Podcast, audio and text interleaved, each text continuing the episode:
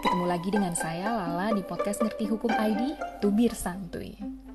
Memang ya, kita itu nggak bisa hidup tanpa ada bumbu-bumbu proses hukum. Jadi pada podcast kali ini saya lagi-lagi mau cerita sedikit soal film yang baru saja saya tonton.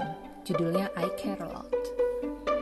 Film Amerika yang bergenre dark comedy thriller ini uh, dirilis pada Februari tahun 2021 silam. Film ini menceritakan soal seseorang yang menggeluti bisnis pengasuhan lansia sekaligus melakukan kuratele pada lansia ini. Nah, dalam dunia hukum dikenal istilah kuratele yang artinya pengampuan.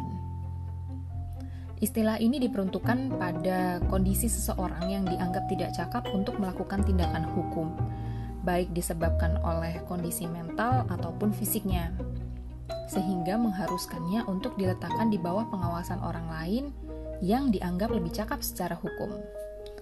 Di Indonesia sendiri, pengampuan ini diatur dalam pasal 433 Kitab Undang-Undang Hukum Perdata. Yang bunyi pasalnya,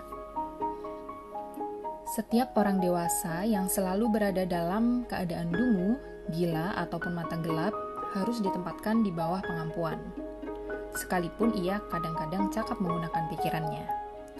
Seorang dewasa boleh juga ditempatkan di bawah pengampuan karena keborosan. Berdasarkan pasal tersebut, maka dapat diartikan bahwa pihak yang dapat dimintakan untuk diampu adalah orang yang uh, pertama kesehatan pikirannya terganggu, yang kedua pikirannya lemah, dan atau yang terakhir memiliki sifat boros. Nah, kemudian siapa aja sih yang boleh atau berhak mengajukan permintaan pengampuan? Hal ini diatur di pasal 434 KUH Perdata. Yang pertama, setiap keluarga sedarah berhak meminta pengampuan seorang keluarga sedarahnya berdasarkan atas keadaan dungu, sakit otak, atau mata gelap.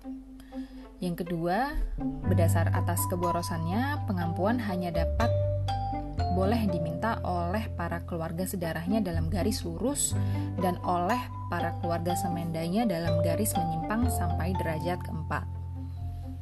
Dan yang ketiga, sedangkan berdasarkan kelemahan kekuatan akalnya, merasa tidak cakap mengurus kepentingan-kepentingan diri sendiri, sebaik-baiknya diperbolehkan meminta pengampuan bagi diri sendiri.